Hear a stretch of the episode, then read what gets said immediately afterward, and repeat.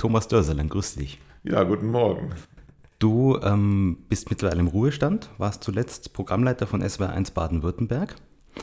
Gehen wir mal ganz zurück. Wie bist du überhaupt zum Rundfunk gekommen? Äh, eigentlich als kleines Kind schon. Aber da vor dem, da vor dem Radio als, als Radiohörer.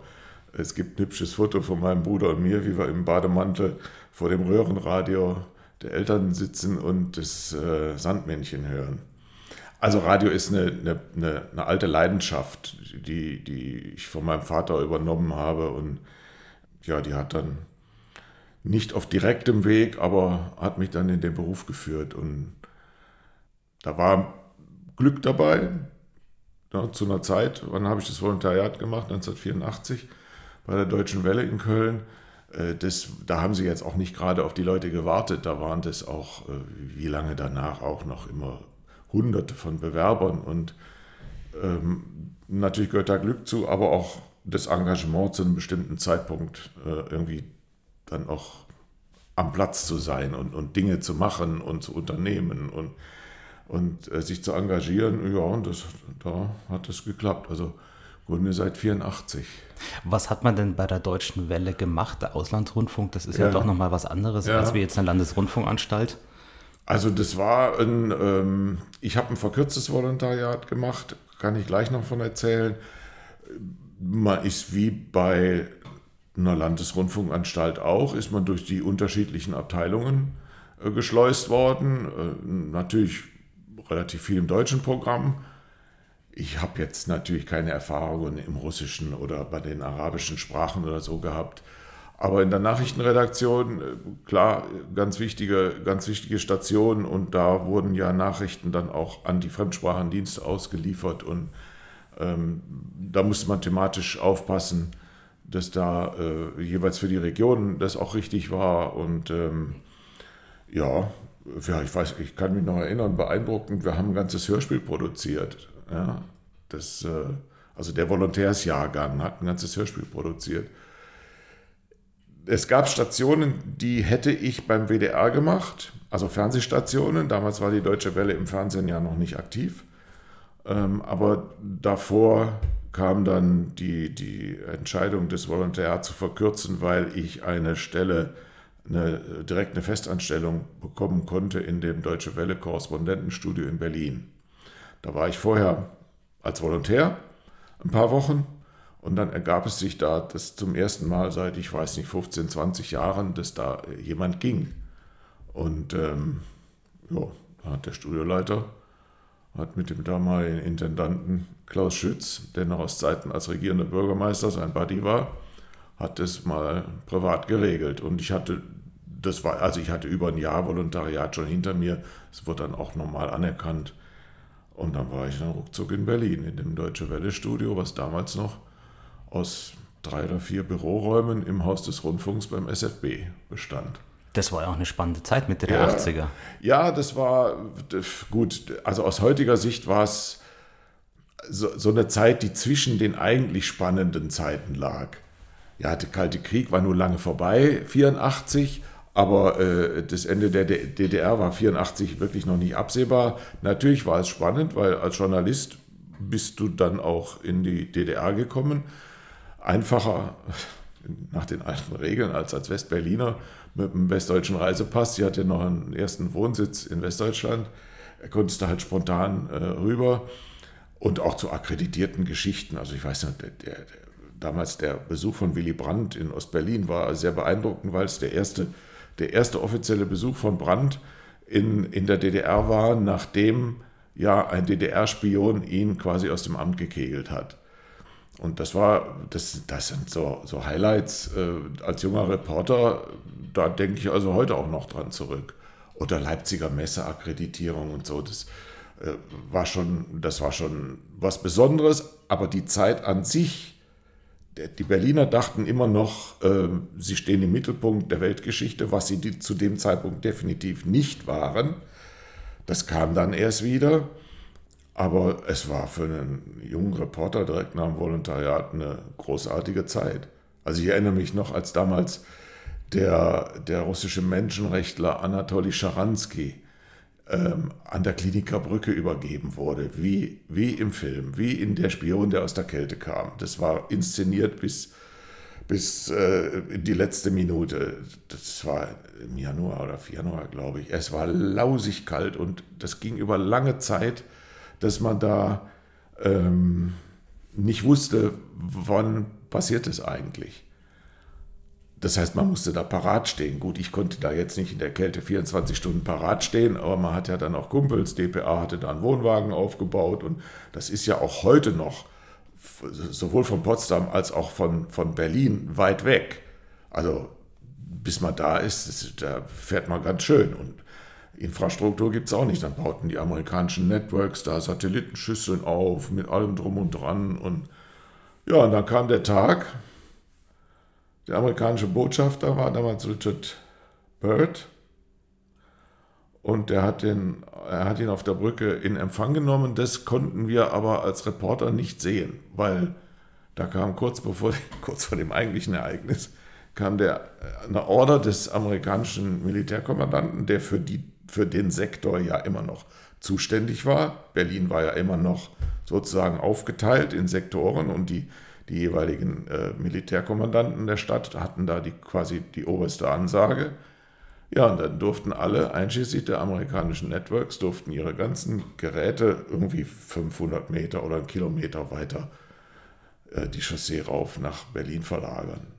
Das, da fand ich beeindruckend, wie konsequent es durchgezogen wird und wie unglaublich massiv die Amerikaner dagegen opponiert haben. Das war mal, das war bei von deutschen Journalisten nicht gewöhnt. Die haben die beschimpft, die haben die Sachen geheißen, aber es nützte nichts. Ja, dann sah ich ihn nachher nur an, an, im Botschafter, im Wagen des Botschafters an mir vorbeifahren. Also das nochmal, für den jungen Reporter toll. Toller Einstieg in den Beruf. Aber du bist dann ja wieder zurück nach Westdeutschland. Ja, ich bin dann zurück nach Westdeutschland. Das war, äh, das war auch, äh, das war ein ziemlicher Wechsel. Ich hatte über einen persönlichen Kontakt äh, damals äh, wurde mir gesagt, hör zu, da gibt es eine Stelle und da kannst du dich bewerben mit dem, was du da gelernt hast und so, probier es doch mal. Das war in Tübingen auf dem Österberg des SWF, das alte SWF Landesstudio Tübingen.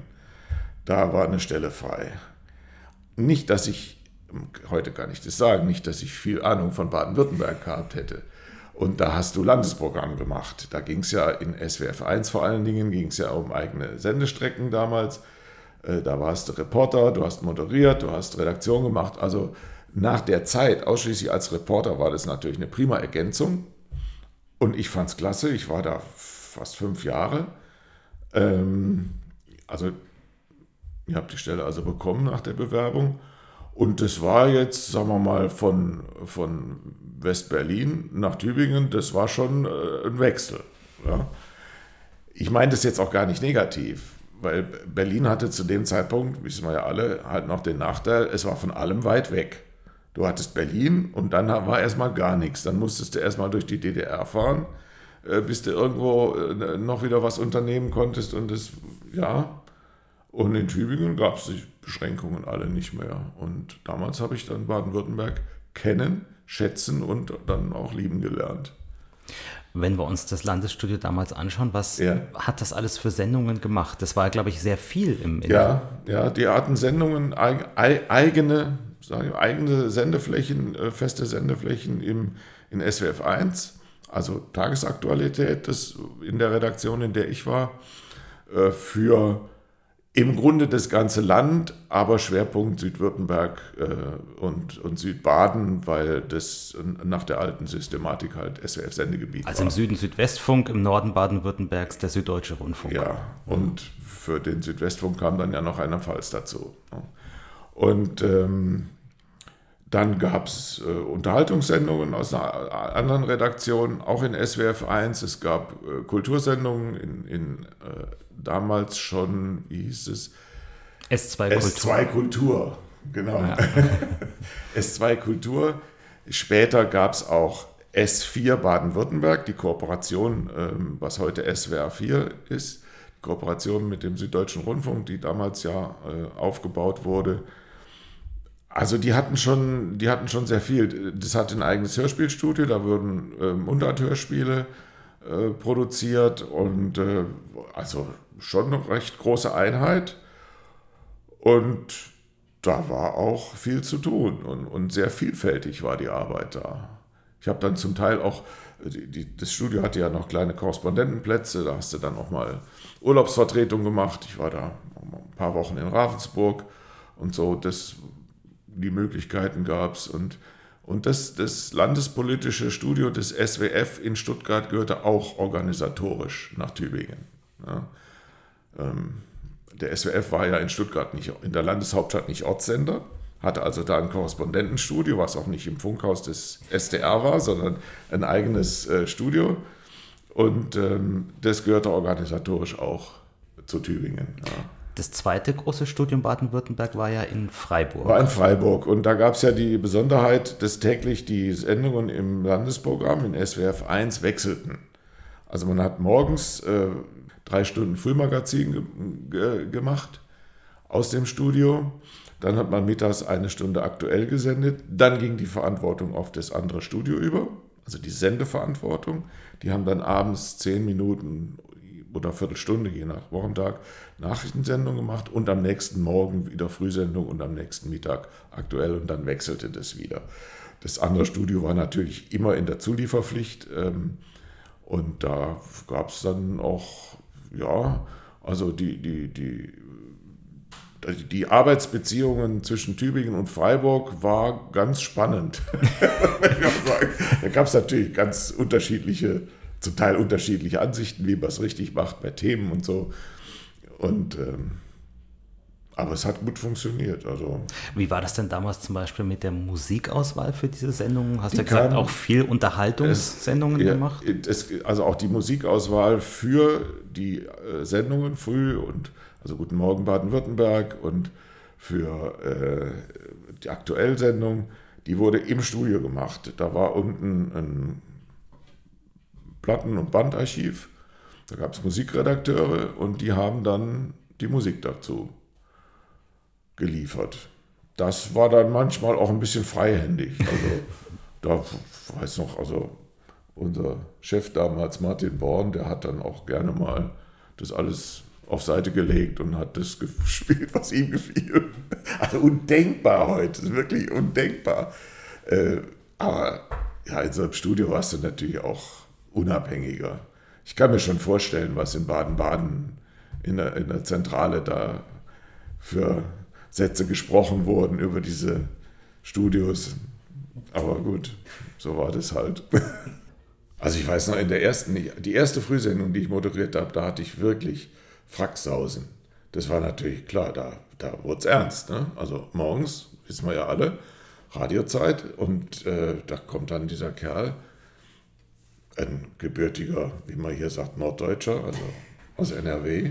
Und äh, dann legt er da los. Und erst nach der Sendung, die, die, die Redaktionsassistentin, die es begleitet hat, hat es mir nicht während der Sendung gesagt, sondern danach ich, ich hätte, ich habe noch nicht die erste Moderation zu Ende gesprochen, da ging das Telefon. Da war eine ältere Frau dran, die sagt, sie hätte jetzt gerne einen schwäbischen Moderator und ein schwäbisches Liedle.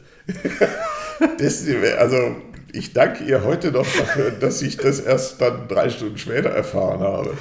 Ja, man muss den Moderator auch etwas schützen. Ja, manchmal ja. Bei so einer Frühsendung, wer war da alles noch da im Studio? Wie viele Leute gab es? Ähm, Technikerin oder Techniker, und Redaktionsassistentin, also zwei.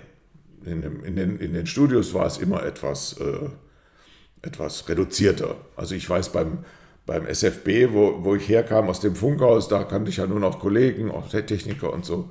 Und da habe ich das immer wieder gesehen, da wurde noch mit zwei Technikern äh, gearbeitet, sprich ein Ingenieur, der die Regler geschoben hat und hinter einer zweiten Scheibe äh, meistens eine Technikerin, die Bänder aufgelegt hat oder, oder Platten oder sowas. Das war da noch getrennt. Ja.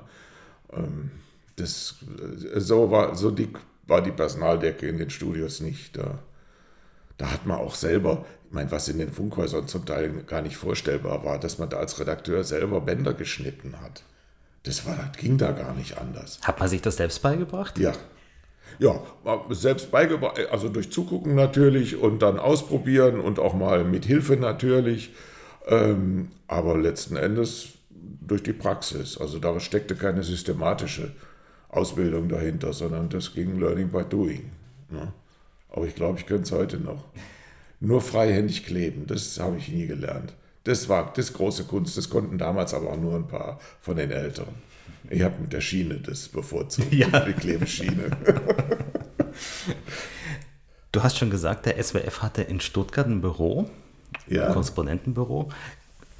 Hattet ihr denn überhaupt Verbindungen zum SDR damals oder war das Feindessender, sage ich jetzt mal? Ja, sagen wir mal, also Feindessender war jetzt, ist jetzt ein bisschen groß ausgerückt, aber natürlich war da ein gewisses Konkurrenzverhältnis, völlig klar. Ähm, es gab, also für die Sendungen, für die, diese Informationssendungen, die wir gemacht haben, gab es natürlich Kontakt zum SDR, weil wenn irgendwas in Nordwürttemberg oder Nordbaden passierte, hat man das ja nicht mit eigenen Leuten gemacht, sondern da gab es dann die Studios in Karlsruhe, in, in, in, Mannheim, in Heilbronn oder in Ulm und die haben natürlich die Reporter auch äh, für den SWF gearbeitet, wie umgekehrt aus dem Süden natürlich für, also für den SDR gearbeitet wurde. Das, diese Zusammenarbeit gab es schon. Zwischen den, zwischen den Zentralredaktionen nicht so sehr viel. Also am deutlichsten war eigentlich die Konkurrenz im Bereich der landespolitischen Sendungen oder der, der landespolitischen Themen, weil da saßen halt zwei Redaktionen in Stuttgart. Also da war es dann auch so, dass zur Pressekonferenz zwei Leute erschienen sind. Ja, ja, wir hatten beide, also SDR und SWF hatten beide kleine Studios im alten Landtag. Also der Landtag ist noch derselbe, aber der ist ja vor kurzem komplett neu gebaut worden. Und die hatten also Studios mit äh, Scheibe nach drinnen zum Plenum, linke Seite SDR, rechte Seite SWF. Da hat man sich natürlich, hat man sich da geholfen mit O-Tönen oder manchmal nur hat, hat der Techniker ein Mikrofon aufgestellt und man hat es woanders abgehört. Also auf der, auf der praktischen Ebene ging das gut, gar kein, gar kein Thema. Inhaltlich gab es dann immer wieder mal, äh, wie das halt bei unterschiedlichen Redaktionen ist, äh, Beurteilungsunterschiede oder auch äh, Kommentierungsunterschiede, klar, das ist relativ normal, ja, aber es blieb letzten Endes immer auf einer Kollegenebene, Gott sei Dank. Die Studios waren bemerkenswert, weil, also ich konnte, ich bin knapp zwei Meter und ich konnte in dem, in dem Studio nicht stehen. Jedenfalls nicht gerade, sondern der Kopf musste ein bisschen gesenkt sein. Äh, das ist heute auch besser. Das waren wirklich kleine Aquarien. Meine Güte. Du bist dann allerdings nochmal weggegangen vom Südwestfunk? Ja, ja.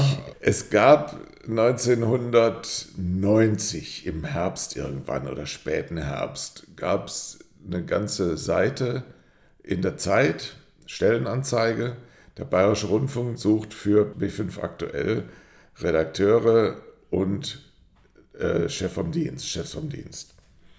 Und ich dachte irgendwie, ich war jetzt fünf Jahre in Tübingen und nicht, dass mir da langweilig war, aber irgendwie hat es mich gejuckt und dachte, das ist schon, also da geht was richtig Neues los und da hättest du schon Lust dabei zu sein. Und dann habe ich mich da beworben, habe es erstmal keinem erzählt, weil, ja, wie, wie, man das halt, man will ja nicht direkt laut, laut raustrompeten, was man so vorhat. Muss ja erstmal abwarten, ob man da überhaupt eine Chance hat, ja. Und ähm, wie ich im Nachhinein weiß, gab es schon sehr viele Bewerbungen da. Und meine Bewerbung für einen Job als Chef vom Dienst bei B5 aktuell wurde, ist sozusagen durchgeschlüpft und ist bis Wolfgang Eigner, meinem späteren Programmchef, äh, durchgegangen und der hat mich auch eingeladen. Und äh, ja, dann war ich einer von, es waren sechs CVDs zu Beginn 1991, als am, am Anfang Mai der Sendebetrieb äh, losging und davon waren vier BR-Eigengewächse und zwei kamen vom SWF. Die Kollegin Edith Fuchs von SWR 3, SWF 3, ich kann mir das SWF überhaupt nicht mehr angewöhnen, und, und ich äh, aus dem SWF-Studio in Tübingen. Ähm, ja, hat es geklappt. Und dann bin ich im, im Februar, fing das an. Äh, da wurde ich dann schon beschäftigt und bin erstmal im Zeitfunk, in dem damaligen Zeitfunk mitgelaufen, über dem ja äh, du noch schon ein schönes Gespräch mit Uwe Pagels und Matthias Denzer äh, geführt hast. Das habe ich mit großem Vergnügen gehört. da wurde ich quasi in den Bayerischen Rundfunk eingeführt. Natürlich haben die dann getestet, was kann der Kerle und so. Äh, völlig in Ordnung. Und ja, dann ging es dann in den Probebetrieb von B5 aktuell. Wie habt ihr das damals gemacht, im Probebetrieb? Äh, Im Prinzip haben wir Sendungen gemacht, die nur nie auf die Antenne gingen. Also wir haben richtig den Betrieb simuliert. Nein, wir haben nicht simuliert, sondern wir haben Programm gemacht mit dem entscheidenden Unterschied, dass es nicht gesendet wurde aber um die Routinen quasi reinzukriegen. Das war, ich meine, ich kenne ja, ich, ich, weiß ja, wie, es heute geht in dem, in dem Studio und mit den ganzen Möglichkeiten, Computerarbeit und Vernetzung. Das gab es ja alles nicht. Wir waren auf zwei Ebenen. Da wurden Bänder geschnitten, auf, auf Kartmaschinen umgespielt und, und das wurde alles, das war ein Produktionsstudio, ein Stockwerk tiefer und die wurden dann manchmal mit, mit blauen Flecken über die Treppe nach oben, um in der letzten Minute noch, noch aufgelegt oder, oder in, die, in, die, in die Kartenmaschine eingesteckt zu werden. Das war schon, das war nervenaufreibend. Die Sendeabwicklung, die der Moderator per Knopfdruck gesteuert hat, die war auf, auf einem, auf einem DOS-Computer, auf DOS-Ebene einfach eine Ablaufsteuerung die, die von der Technikerin oder vom Techniker halbstündlich, glaube ich, war das, äh, immer wieder fortlaufend programmiert wurde. Das hat auch nicht immer geklappt und womit auch keiner damals gerechnet hat, dass Kartmaschinen, wenn sie denn einen Vormittag immer in demselben Slot drin stecken und dann bei Nachrichtenbeiträgen vielleicht zweimal pro Stunde abgespielt werden, da, die sind dann irgendwann, die sind warm geworden, dann haben die sie ausgedehnt, dann sind die stehen geblieben. Ich habe einmal eine Sendung, als Chef vom Dienst hast du ab und zu auch moderiert, ich habe einmal eine Sendung moderiert, wo vier Cards hintereinander weg beim Start stehen geblieben sind. Und dann war die Logik so, die Kartmaschine blieb stehen, Stoppsignal, klack, kam Jingle. So ein kleiner Unterblock. Und dann hast du Mikro gekriegt. Und dann saßt du da und dachtest, und jetzt? Dann hast du gesagt, okay, da stimmt was nicht und überhaupt. Und dann gehen wir mal zum nächsten. Und das viermal hintereinander. Mhm. Da, ja, da brennt die Luft. Kommst du da in eine Erklärungsnot. Du, ja. Da kannst du auch nicht mal einen Titel, einen Musiktitel mhm. spielen, mhm. sondern den gibt es da nicht. Das muss einfach weitergehen. ja. ja. Gut, das waren jetzt so die inhaltlichen Probleme für mich persönlich als Anekdote kann ich das erzählen, war der Start mit, einem, mit gewissen Einschränkungen verbunden, weil ich durch einen äh, kleinen Unfall sozusagen halbseitig äh, eingegipst war. Ich hatte das Bein übers Knie in Gips und den ganzen linken Arm und konnte mich im Grunde genommen gar nicht bewegen. Während des Probebetriebs haben die mich, ich habe dann gesagt, Leute, ich bin jetzt eingegipst, mir tut nichts weh. Ähm, ich kann ja jetzt nicht zu Hause sitzen, da werde ich verrückt. Ja? Vor allem in einer Stadt, wo ich erst seit vier Wochen gewohnt habe. Ich kannte ja auch keinen. Ich war ja auf die Hilfe anderer für Lebenserhaltung angewiesen. Ja, und dann haben die mich damals, haben die mich jeden Tag zu meiner Schicht, auch damals der Probebetrieb wurde schon in Schichten gefahren, haben die mich abgeholt mit dem, mit dem Fahrdienst des BR, den gab es damals noch. Und haben mich nach der Schicht wieder heimgefahren und ansonsten bin ich da auf einem Bürostuhl rumgeschoben worden. Hey, das war, also beim Fahrdienst lief ich unter Schwertransport. das, ich, ich, also, also aus heutiger Sicht weiß ich nicht so genau, wie ich das überstanden habe, aber ähm, dadurch habe ich den Probebetrieb halt mitgemacht und konnte nachher beim Programmstart waren die Gipse auch wieder weg und dadurch ging das dann. Ja, es,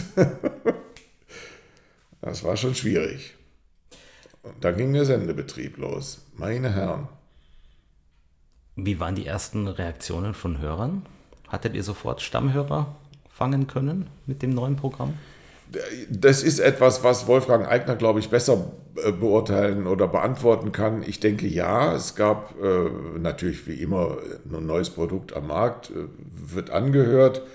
Ähm, später, die späteren Einschaltzahlen kenne ich, die waren ja auch, sind ja bis zum heutigen Tag für ein Programm dieser Art wirklich sehr gut. Äh, wie das am Anfang war, weiß ich einfach nicht mehr. Äh, es hat sich natürlich, kommen dann Stammhörer, dann kommen Hörer, die weisen einen darauf hin, dass man Sachen falsch macht. Äh, zu Recht, manchmal auch zu Unrecht. Dazu kam, dass äh, kurz nach Sendestart der, der Krieg auf dem Balkan ausbrach. Das war natürlich direkt für so, ein, für so ein frisches Programm, was jetzt noch nicht in eine ausgefeilte Routine hatte, war das schon noch äh, eine Herausforderung. Schnell, sich schnell fortentwickelnde Aktualität. Ähm, da haben auch erstmal die Korrespondenten mussten da erstmal mit umgehen, wenn dann B5 schon wieder kam und irgendwie eine Nachrichtenminute haben wollte. Ähm, das war äh, für alle Beteiligten nicht immer einfach. Auch da hat sich dann in Zusammenarbeit mit den Korrespondenten hat sich schnell eine gute Routine eingestellt. Das, und, irgendwann war B5 dann bei solchen Ereignissen meistens der Erste am Markt und hat dann das, was sie bekommen haben, an die ARD weiterverteilt sodass auch Korrespondenten zum Teil entlastet wurden. Ähm, aber ich weiß noch, das, war, das ging ja sehr lange und das war auch für die Korrespondenten, die da Tag und Nacht äh, schaffen mussten. Also ich erinnere mich da noch an Johannes Grotzky, mit dem oft gesprochen. Und der war nun wirklich in der Lage, den konntest du aus dem Tiefschlaf wecken. Äh, da hat er klar strukturierte Sätze gesprochen und war toll. Oder Hans-Jörg Paas, der damals in Wien war und ähm, natürlich als Korrespondent da viel mit zu tun hatte. Und dann, kleine Anekdote, dann war ein, das war ein Samstag, da hatte ich Dienst, Frühdienst und es war auf dem Balkan eine himmlische Ruhe. Der Korrespondent lag im festen Schlaf und dann kam die Nachricht, dass in Wien die Hofburg brennt und man schon die Lipizzaner gerettet hat. Dann ich den, musste ich ihn anrufen. Ich sage, Jörg, die Hofburg brennt. Lass mich doch in Ruhe mit dem Mist. Nein, es stimmt. Ja, da, da, war der ruhige Samstag für ihn gegessen bis abends. Ja. Ich vermute mal, dass er sich da auch noch dran erinnert. so, so, kleine Geschichten, die einem da in Erinnerung bleiben, in der vielen gleichförmigen Routine, die dann auch so ein Konflikt mit sich bringt, ähm, wo man sich nicht mehr an alles erinnert. Hast du denn irgendwie Rückmeldungen von, von Anführungsstrichen ehemaligen Kollegen bekommen, weil du warst ja beim SWF in Berlin und so weiter, auf den Start von B5, weil es ja ganz was Neues war. Das gab es ja noch nicht sowas. Also ich weiß, das ist mir später, äh, also wir, wir wussten das aus der Zusammenarbeit und später ist mir das äh, ehrlich gesagt vor, vor kurzem sogar noch mit einem, von einem Kollegen aus der späteren äh, SW1 Nachrichtenredaktion, also damals der SDR Nachrichtenredaktion, äh, äh, erzählt worden, dass sie morgens immer B5 abgehört und mitgeschnitten haben, um da Sachen rauszuholen. Also das war klar, wenn du als erster so früh mit, mit Sachen am Platz bist, dann äh, können sich die anderen ja bedienen. Dafür ist das System ja auch gedacht. Und das ging dann, hier in Süddeutschland ging das nicht über, über komplizierte Überspielungen, sondern das haben die über Antenne gehört und haben, oder haben sich das, weiß ich nicht, von irgendwo schalten lassen und haben das mitgehört und, und ausgeschlachtet. Äh, ja, das gab's und, und äh, ist ja auch eine Form der Anerkennung, wenn das dann übernommen wird. Und äh, interessanterweise jetzt im Jahr 2021 hat es mir nochmal einer erzählt dass sie es damals so gehandhabt haben. Ja. Bis wann warst du in München? Ich bin wieder zurück 1995. 1995, äh, irgendwann Anfang des Jahres, weiß ich jetzt gar nicht mehr genau, äh, wann das war, bin ich wieder zurück, weil also ich bin dann zurück in das landespolitische Studio, von dem ich eben erzählt habe, das SWF in Stuttgart. Da war der damalige Leiter, langjährige Leiter, den ich ja auch persönlich kannte, der war überraschend kurzfristig früher in den, vorzeitig in den Ruhestand gegangen. Da hatte keiner mit gerechnet und dann hat der Studioleiter in Tübingen, der sein Vorgesetzter war und, und die, diese Stelle besetzen musste, hat auf eine Empfehlung, mal erst mal kannte er mich ja auch, und dann auf eine Empfehlung hin äh, des ehemaligen Kollegen mir äh, die Stelle quasi angeboten. Es gab dann noch andere Bewerber, es gab ein normales Auswahlverfahren und, äh, und dann dachte ich mir, ja, das hört sich nicht schlecht an, das ist die Leitung der landespolitischen Redaktion und, und ähm, habe dann gedacht, das ist wieder Weiterentwicklung, die möglich ist. Ich bin jetzt nicht gerne aus München weggegangen, weil München hat mir gut gefallen. Habe ich auch gern gelebt, aber das war zu dem Zeitpunkt, erschien mir das irgendwie attraktiv. Und ich will es auch, also keine der beruflichen Entscheidungen habe ich bedauern müssen. Ja. Und dann war ich wieder in Württemberg, Baden-Württemberg. War die Fusion von SDR und SWF da schon absehbar? Ja, sagen wir mal, es schimmerte schon am Horizont. Ich habe damals, ich hab damals äh, auch ein, im Zuge des Ver Bewerbungsverfahrens auch ein Gespräch mit dem damaligen SWF-Intendanten Voss gehabt, der mir recht deutlich zu verstehen gab, dass ich da in der Zeit nicht nur irgendwie fürs Radio arbeite, sondern für ihn sozusagen der, der, der Stadthalter in Stuttgart bin und mich bemerkbar machen muss. Ja? Und ähm, das war für ihn auch mit einer Vorbereitung der Fusion, also eine kleine, ein kleines Rädchen. Ja? Und, ähm, und das ging ja dann auch nur drei Jahre. Ja, Im Spätsommer 98 war die Fusion zwischen den beiden Rundfunkanstalten und ähm, dann hat sich dieses Studio, was dann ja keine Funktion mehr hatte, hat sie aufgelöst.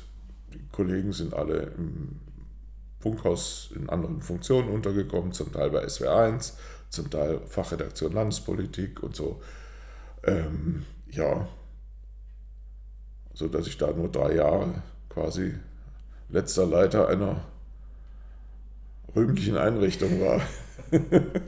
Aber du hattest ja im Vorfeld der Fusion auch näher damit zu tun, oder? Hast du schon gesagt, du warst Stadthalter in Stuttgart? Ja, aber ich war nicht in die, ich war nicht in den Arbeitsgruppen drin, die diese, die, die neuen Programme sozusagen vorstrukturiert hatten, wo ich im Nachhinein ehrlich gesagt auch ganz dankbar bin. Weil äh, das war diese Arbeitsgruppen, da berichte ich jetzt natürlich nur vom Hörensagen. Ähm, weil ich da nicht selber drin war, die hatten dann sozusagen die Aufgabe, nehmen wir mal an, das neue erste Programm, also SWR 1, äh, zu entwickeln. Und da stießen natürlich Programmphilosophien aufeinander aus Baden-Baden und Stuttgart, die nicht miteinander vereinbar waren. Völlig klar, das war nicht miteinander vereinbar. Beide Programme, muss man jetzt ehrlich sagen, waren aus heutiger Sicht bemerkenswert und dramatisch unerfolgreich die waren im Laufe der Jahre, äh, waren, die, waren die doch von der Hörerschaft arg zusammengeschrumpft, aber sie waren komplett unterschiedlich aufgebaut. SWF 1 war moderner strukturiert, schon auf Durchhörbarkeit, und SDR 1 war eine Aneinanderreihung von, von Fachredaktionssendungen, die miteinander auch nicht viel zu tun hatten. Und das sind zwei Programmphilosophien, wenn die aufeinander prallen, das gibt, das gibt überhaupt nichts. Und ähm, ja, das waren dann nachher die Aufgaben, äh, die man bei SWF 1, äh, bei SWR 1 äh, zu betreiben hatte. Und was war deine erste Funktion bei SWR 1 dann? Meine erste Funktion war Programmmanager und Stellvertreter des Programmchefs. Programmmanager, diese Funktion äh, gab es noch nicht. Das war, ja, eine, eine, nennen wir es einfach mal eine Stabsstelle. Ja? Ähm, da, da gab es keine, keine Sendungen, die damit verbunden waren, keine Sendungsverantwortung im Einzelnen, sondern als Stellvertreter des Programmchefs quasi fürs Ganze. Äh, das war am Anfang, ich meine, Fusion. Da. SWR 1 war ein Programm, das war, da setzte sich das Team zusammen aus SDR 1 Kollegen, aus SDR 3 Kollegen, aus SWF Studio Kollegen und aus SDR-Studio-Kollegen. Und das war auch eine bunte Mischung, die ja auch alle mit unterschiedlichen Programmvorstellungen kamen. Ja? Und das war am Anfang, war das schon, ich meine, den, den, den Entwurf für das gemeinsame Programm, den hat man relativ bald, glaube ich, äh, diplomatisch geflissentlich auf Seite gelegt und versucht, noch was Eigenes draus zu machen. Aber das hat schon länger gedauert, bis das nachher eine Form hatte, mit der man zufrieden sein konnte. Und das war auch, wenn man auf die MAs der Zeit guckt, war das kein großer Spaß. Unser Schwesterprogramm in Rheinland-Pfalz, muss man, muss man immer da, dazu denken, wir waren ja parallele Programme für zwei Bundesländer. Ähm, hatte natürlich mit, die, die hatten mit etwas anderen Problemen zu kämpfen, weil die hatten nicht die Tradition einer anderen Sendeanstalt dabei, weil das war SWF, ist ja SWF geblieben. Aber natürlich das neue Programm zu machen, war jetzt für die auch nicht einfach. Und unsere ersten MAs waren alle ehrlich gesagt ziemlich lausig. Wir kamen jetzt auch nicht von einem großen Sockel äh, und ähm, ehrlich, das, das war auch für die Hörer war das zum Teil eine Zumutung. Ja, das wie, wie, wenn du ein ganzes Bundesland zwangsumgezogen hast. Da gab es in jedem der beiden Landesteile, für die früher der SWF und der SDR zuständig gewesen waren, gab es natürlich Hörtraditionen, die wurden von uns brutalst durchgeschnitten.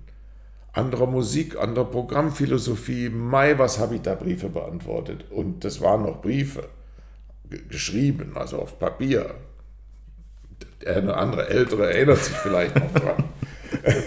Und das war, da gab es Proteste und in den Zeitungen, die haben wüste Sachen geschrieben und die Gremien, die Gremien setzten sich ja auch zusammen. Also der Rundfunkrat, Landesrundfunkrat setzt sich ja auch zusammen aus, aus quasi den alten Programmphilosophien. Da wurden ja diese, dieselben Kämpfe wurden ja da ausgeführt und der Programmchef wurde für das eine beschimpft und für das andere beschimpft und es war schon, es gab eine denkwürdige Sitzung, eine, öffentlich, eine öffentliche Sitzung. Gott sei Dank hat das Zitat niemand damals in der Zeitung geschrieben, aber da wurde dem Programmchef von Seite einer Gremie wurde doch äh, empfohlen, sich ins Schwert zu stürzen angesichts dieser, also auf dem Niveau ging das, ja.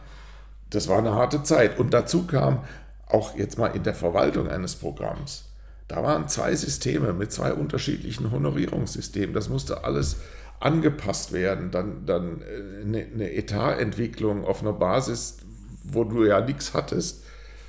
Äh, so eine Fusion, habe ich mir immer gesagt, möchtest du nur einmal im Leben machen und nicht nochmal. ich musste es ja dann noch nicht nochmal machen. Aber das war, war schon eine heiße Zeit. Kannst du dich noch erinnern, wie man zum Beispiel zur Übernahme der Sendung Leute stand, die ja nun von SDR 3 kam? Ähm, also die war, die Leute an sich war als Monument immer anerkannt. Die ist auch nicht auf Protest von Hörern gestoßen, die die bisher nicht kannten. Ja? Ähm, die hat jetzt im Gesamtkontext des Programms, war die jetzt anfangs auch nicht erfolgreicher als der Rest. Also das ist ja nicht auf Sendungen orientiert im Radio, aber äh, das war eigentlich kein Problem. Ja. Ähm, was in Stuttgart für mich als SWFler damals, du wurdest ja immer noch in den alten Identitäten misstrauisch beäugt, immer eine Aufgabe war, der Reflex, zu sagen, ja, aber das haben wir doch, das kennen die Hörer. Dann sage ich, Leute, die Hälfte unserer Hörer kennt das gar nicht. Ja, die kommen aus einem völlig, einer völlig anderen Programmtradition, die ihr nicht kennt. Jetzt lassen wir das mal auf Seite, weil wir, da müssen wir was Neues machen. Aber das waren Reflexe, das ging noch über Jahre. Es ging noch über Jahre, das natürlich waren viel mehr aus der SDR-Tradition dabei. Und das ist an, so ist man geprägt, so geht es einem ja selber auch. Und äh, da musste man immer da, dafür sorgen, dass der Südteil des Landes nicht irgendwie ähm, unter die Räder kam.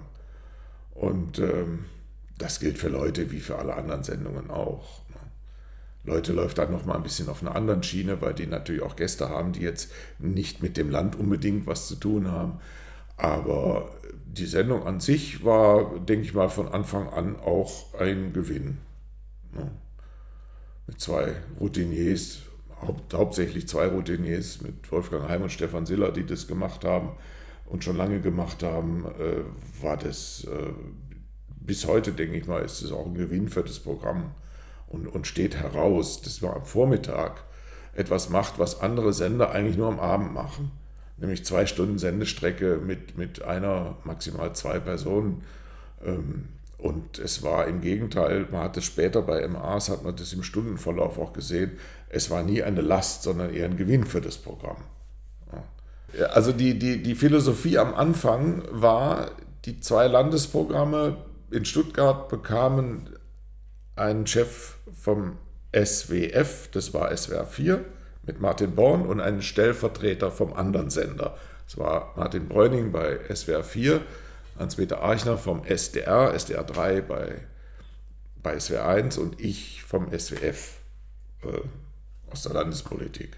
Macht jetzt auch irgendwie, ist jetzt keine, das hat ja auch keiner vorher konstruiert. Ja. Und ähm, das war sozusagen, um am Anfang das etwas auszutarieren, damit nicht irgendwie was von Übernahme und so geschwätzt wurde. Und, und, und das war eigentlich ganz gut, denke ich mal. Ja, und Hans-Peter Eichner ist dann 2003 ist er als Hauptabteilungsleiter zum Fernsehen gewechselt. Und äh, ich habe mich dann als Nachfolger beworben und der damalige Landessenderdirektor Willi Steul hat es auch, äh, hat dem auch zugestimmt.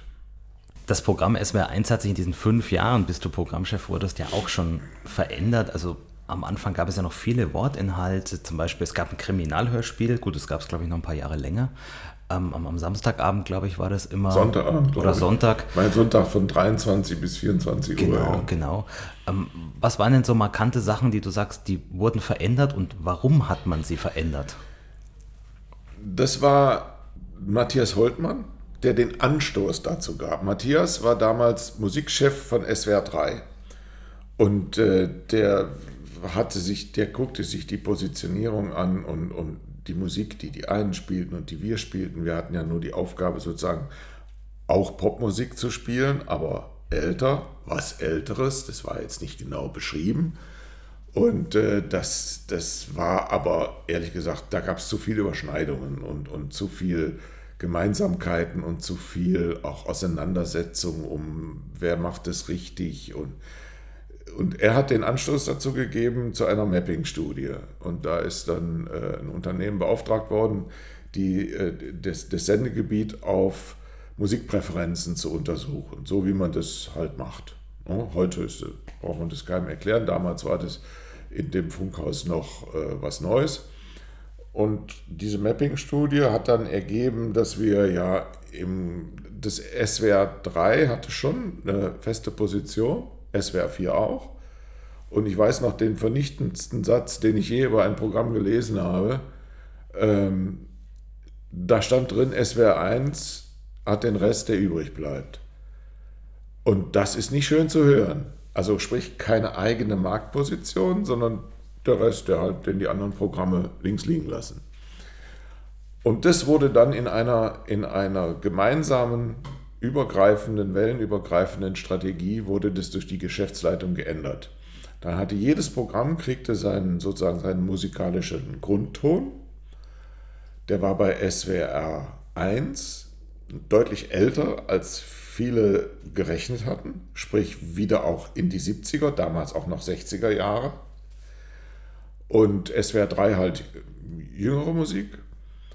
Und gleichzeitig kriegt der SWR 1 den Informationsschwerpunkt, der seither auch äh, bestimm mitbestimmend ist für das Programm.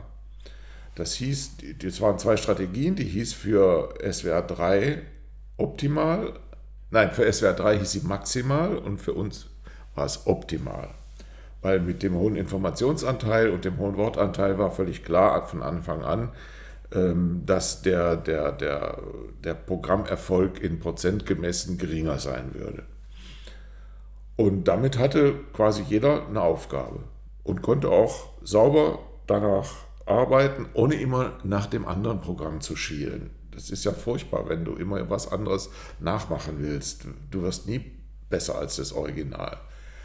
Und das haben wir konsequent durchgezogen das war im Jahr 2000, ging das dann so richtig los äh, mit, mit der Umsetzung.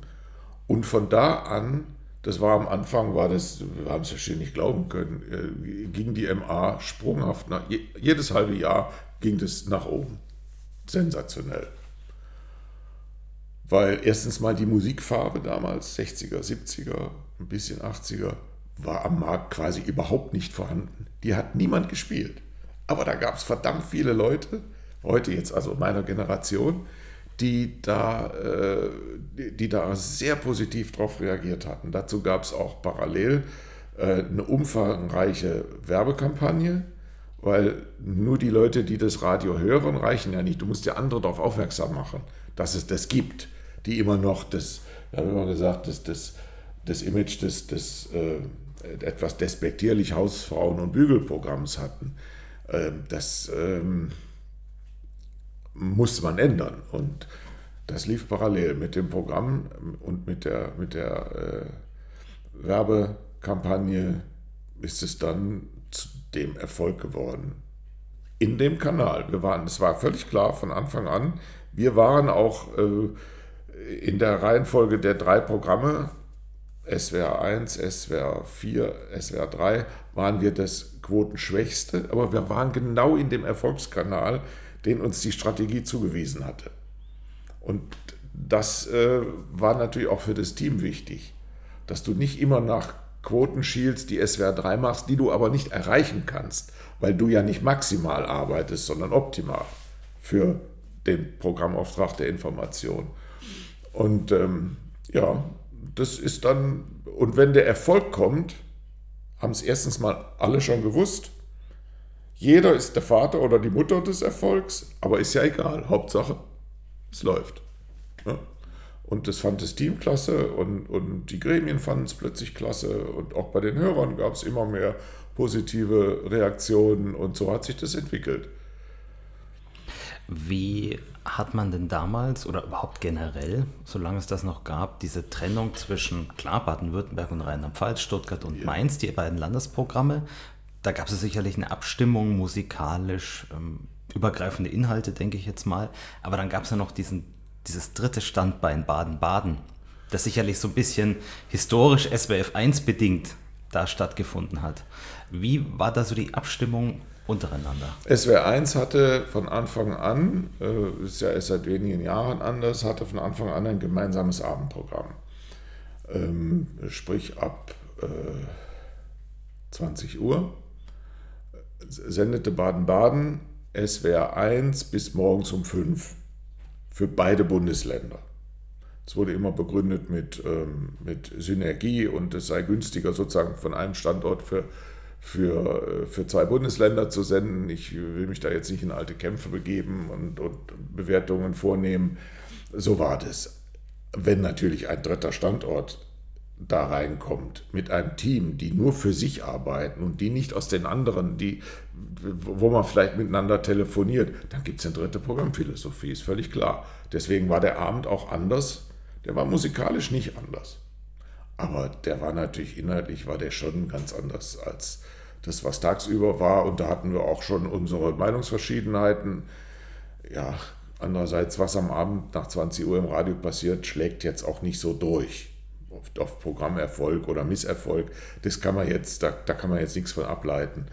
Äh, wir hatten von Anfang an aber auch regelmäßig, äh, gab es äh, Abstimmungen mit SWR 1 Rheinland-Pfalz. Wir hatten ein gemeinsames Kernteam wir haben uns einmal im Jahr getroffen und äh, dazwischen in kleineren Gruppen, um die Programme parallel zu halten. Wichtig war, dass die nicht völlig auseinanderdriften.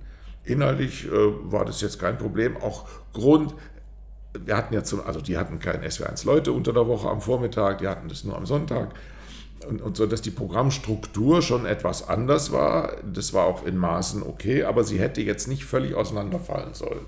Der Auftrag war schon, die zwei Programme parallel zu halten ja, das hat eigentlich ganz gut geklappt. Man konnte immer wieder kleinere Unterschiede auch in der, in der musikalischen Ausrichtung feststellen, aber jetzt nichts, nichts, was grundsätzlich voneinander abweicht. Da haben wir allerdings auch viel Arbeit reingesteckt. Das war, das war allen, das war beiden beteiligten Programmseiten war das wichtig, äh, dass wir die Tagesprogramme möglichst äh, nicht auseinanderdriften lassen. Du hattest vorhin schon gesagt, Matthias Holtmann ist gekommen und dann habt ihr ähm, diese Studie machen lassen, diese Umfrage. Ähm, fällt in die Zeit vielleicht auch rein, dass die Hitparade wieder belebt wurde? Ich weiß nicht, ob das mit Matthias. Matthias kam ja dann zu uns. Da, da kamen viele. Wir hatten ja bei, bei SWR 1 haben ja viele aus der alten SDR 3-Mannschaft gearbeitet. Die kannten Durchhörbarkeitsprogramm, die kannten halt eine moderne Popwelle. Das waren ja die einzigen, die das in dem Sinne kannten bei der Fusion.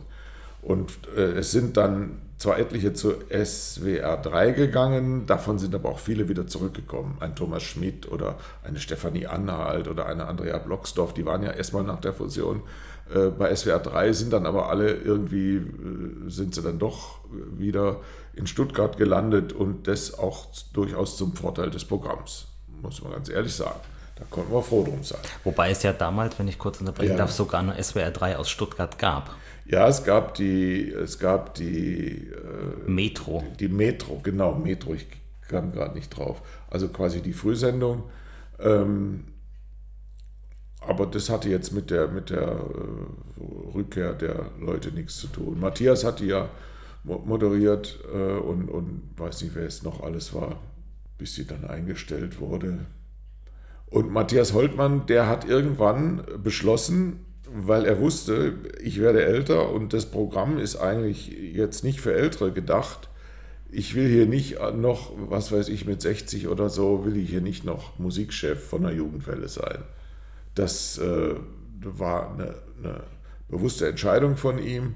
Und dann hat er dann wurde es ihm vom Haus ermöglicht, dass er zu SWR 1 kommt. Und damit hatten wir natürlich auch wieder einen zusätzlichen großen Namen der, der zumindest in der alten, gab es ja auch, in der alten SDR äh, Hörergemeinschaft, viele von SDR 3 Hörern sind ja auch zu SWR 1 gewechselt, äh, einen Mordseinschlag gemacht hat und dass der dann am Abend moderiert hat, äh, die, die Guten Abend Baden-Württemberg, das war schon der Hammer. Das ist schon richtig gut, richtig gut angekommen. War ein, ein, ein ganz wichtiger Zugewinn für SWR 1. Den Zusammenhang mit der Hitparade, ehrlich, ich weiß es nicht. ich weiß es nicht.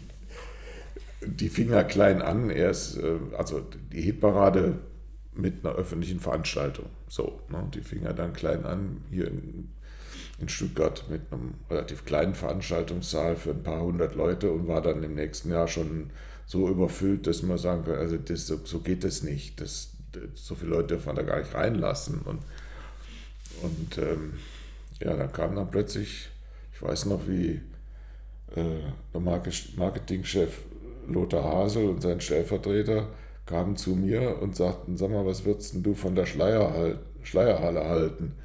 Da bin ich weiß geworden um die Nase und dachte, die sind ja nicht, die haben sie ja nicht alle. Die größte Halle des Landes. Kleiner machen wir es nicht, oder? Ja? Also wir waren zwar erfolgreich, aber wir waren jetzt nicht das Massenprogramm wie SWR 3. Da war ich vielleicht ein bisschen zu zaghaft. Ähm, aber. Wie muss man sich denn den Arbeitstag als Wellenleiter, als Programmchef vorstellen? Einmal so skizziert. Ach Gott, so eine Frage habe ich befürchtet. Was machen Sie eigentlich genau. so den ganzen Tag? Ja. also ein Programmchef ist schon, ähm, ich habe immer Wert darauf gelegt, schon auch noch im Programm viel mitzukriegen, also auch eine, eine, tägliche Sitzung möglichst zu leiten, Redaktionssitzung, um nicht völlig äh, abgehoben zu sein. Aber natürlich gibt es als Programmchef viel mehr. Da, da, da, hast du, da hast du strategische Fragen, du hast immer, das ging ja immer, es ist ja immer weniger äh, Etat stand ja zur Verfügung. Du musst also die ganzen Jahre musstest du immer irgendwie einsparen und gucken, dass du das machst, ohne dass das Programm äh, beschädigt wird.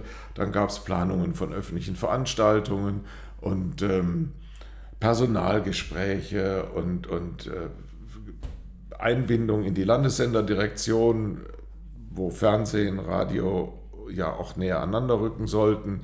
Äh, was wir damals angefangen haben, was in Stuttgart dadurch erleichtert wurde, dass das Fernsehen sein, sein separates Funkhaus, was äh, auf, dem anderen, auf der anderen Seite des Parks lag, der die zwei Teile des Stuttgarter Funkhauses äh, getrennt hat, aufgegeben hat und unten in den Neubau gezogen ist. Dadurch ist man sie einfach auf dem Flur begegnet und, und hat äh, schon viel mehr gemeinsam machen können. Und das braucht alles Zeit.